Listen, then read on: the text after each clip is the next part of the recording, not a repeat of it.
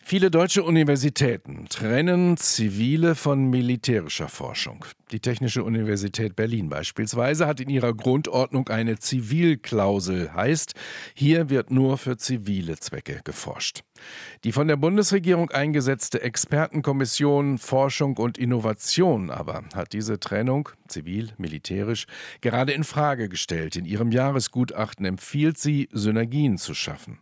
Bei der Forschung zu künstlicher Intelligenz etwa, zu Cybersicherheit oder zur Raumfahrt sei das sinnvoll. Der Politologe David Niebauer forscht an der Freien Universität Berlin. Unter anderem forscht er über Forschung, über Dual Use, nämlich Doppelnutzung, zivile und militärische Nutzung der Erkenntnisse. Schönen guten Tag, Herr Niebauer. Hallo, guten Tag. Kurz vorweg, warum und seit wann gibt es überhaupt diese Trennung in der Forschung, zivil-militärisch? Also kurz gesagt kann man, kann man sagen, dass sich diese Trennung zwischen ziviler und militärischer Forschung Schritt für Schritt in der deutschen Nachkriegsgeschichte ähm, herausgebildet hat. Vor allem die Friedensbewegung in der Gesellschaft, aber auch in der Wissenschaft selbst hat in den 1960er und 70er Jahren vor allem dafür gestritten und das ähm, sozusagen gesellschaftlich erkämpft. Aber es bleibt bis heute eine umstrittene Frage, wie ja gerade auch die Forderung der Expertenkommission zeigt. Was spricht denn dafür, das zu trennen?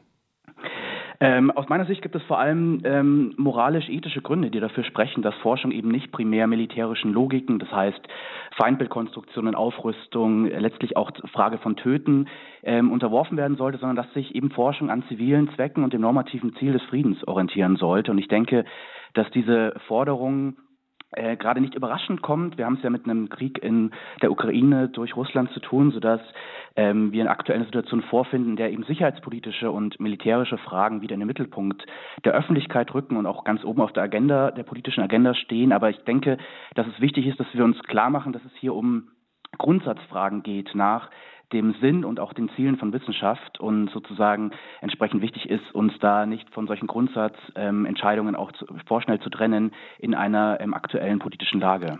Wie schätzen Sie das denn ein? Die äh, Kenntnisse der Expertenkommission, die sagen gerade in Bereichen künstliche Intelligenz, Cybersicherheit, Raumfahrt, das betrifft uns ja, da bis auf die Raumfahrt doch alle auch in unserem alltäglichen Leben. Macht es da Sinn, das zusammenzuführen? Also es ist sicherlich so, dass ähm, sozusagen auch Zivilgesellschaft von militärischen Innovationen profitieren kann. Also es gibt ein, das ganz berühmte Beispiel des Internets, das Internet, das eben im äh, militärischen Kontext ursprünglich finanziert und entwickelt worden ist und ähm, inzwischen auch bekanntermaßen ja sehr positive Entwicklungen für die Gesellschaft nach sich gezogen hat. Aber ich denke, das heißt ja noch lange nicht, dass sozusagen so eine Auflösung der Trennung notwendig ist oder anders gesprochen. Ähm, das heißt ja nicht, dass solche Innovationen, die wir jetzt im militärischen ähm, Bereich vorfinden, dass wir die nicht auch in der ähm, reinen zivilen Forschung ähm, fördern können. Sie müssen eben aber nur gefördert äh, werden und vor allem ähm, eben auch finanziell gefördert werden. Aber können wir uns parallele Forschung überhaupt noch leisten? Es wird ja immer teurer, immer komplizierter. Beispiel eben künstliche Intelligenz. Müssen wir da nicht alles, alle Kapazitäten bündeln?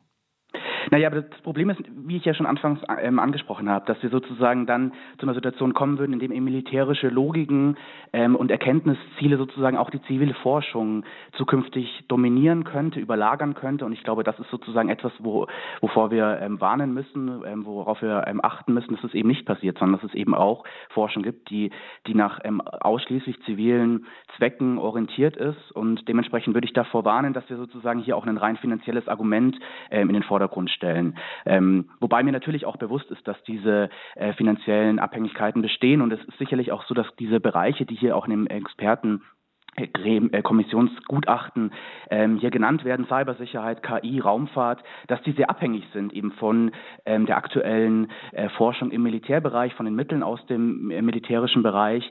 Ähm, aber es ist die Frage eben, ob wir den, ob wir die gesellschaftlichen Schäden, die durch militärische Forschung entstehen können, ob wir die sozusagen billigend in Kauf nehmen wollen ähm, oder ob wir nicht auch sozusagen unsere ähm, staatliche Finanzierung von Forschung grundsätzlich überdenken wollen, indem auch eine Strategie darin bestehen muss, sozusagen für diese Bereiche zukünftig eine staatliche Finanzierung so zu gestalten, dass es eben auch diese Mittel, die jetzt im Moment aus dem Militär kommen, kompensiert werden können, damit eben auch Innovation hier weiter möglich ist, aber ähm, eben nicht unter militärischen Vorzeichen. Aber was meinen Sie mit gesellschaftlichen Schäden? Naja, wir sehen, dass, also ich habe ja gerade schon versucht klarzumachen, ähm, was bestimmte militärische Logiken sind. Das äh, ist eben Aufrüstung, das ist eben ähm, Kriegsführung, das ist letztlich eben auch Töten von Menschen. Das sind militärische Logiken und ich glaube, das ist wichtig, dass wir uns klar machen, dass das nicht ähm, das, das primäre Ziel von Forschung sein sollte, sondern das primäre Ziel von Forschung sollte sein, Gesellschaft im globalen Maßstab menschenwürdiger zu machen, sozusagen zu einem friedvollen Miteinander zu kommen und deswegen ist es, ist es wichtig, sozusagen diese Bereiche nach wie vor zu trennen, obwohl sie ja sozusagen sich auch nie ähm, ähm, komplett voneinander trennen lassen. Es gibt immer wieder ja auch, ähm, ähm, auch diesen sogenannten Dual-Use-Effekt, also dass Forschungen sozusagen ursprünglich ja auch aus ähm, zivilen Zwecken verfolgt worden ist und dann aber sozusagen auch anschließend ein militärischer ähm, Nutzen daraus entstanden ist oder sozusagen diese Forschung missbraucht worden Brauchen ist. Brauchen wir nicht diese Doppelnutzung auch gerade jetzt, wo wir lernen durch den russischen Krieg, der ja auch ein hybrider Krieg ist? Ist. Also muss darauf die Antwort sein, auch doppelte Forschung, doppelte Nutzung, pardon?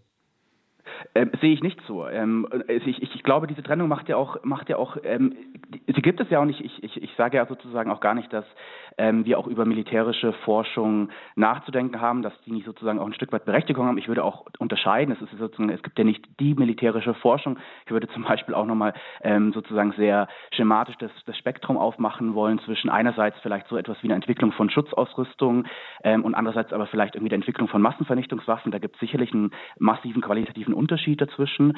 Ähm, und es gibt ja auch es gibt sozusagen auch Forschungseinrichtungen, militärische Forschungseinrichtungen, die entsprechende Forschung machen. Wir haben zum Beispiel die ähm, Universitäten der Bundeswehr in Hamburg und München. Also diese Einrichtungen gibt es. Aber wenn wir sozusagen dazu kommen, dass jetzt militärische Forschung auch in zivile Einrichtungen oder in Universitäten mit zivilen Forschungszwecken auch Einzug erhält, dann glaube ich, ähm, ähm, gibt es sozusagen ähm, das Problem, dass sozusagen ähm, militärische. Dann ähm, verschärfen sich da die Probleme. Danke. Absolut. Ja. Das war der Politologe David Niebauer von der Freien Universität, wo er unter anderem über die Doppelnutzung, zivile und militärische Nutzung der Forschung forscht.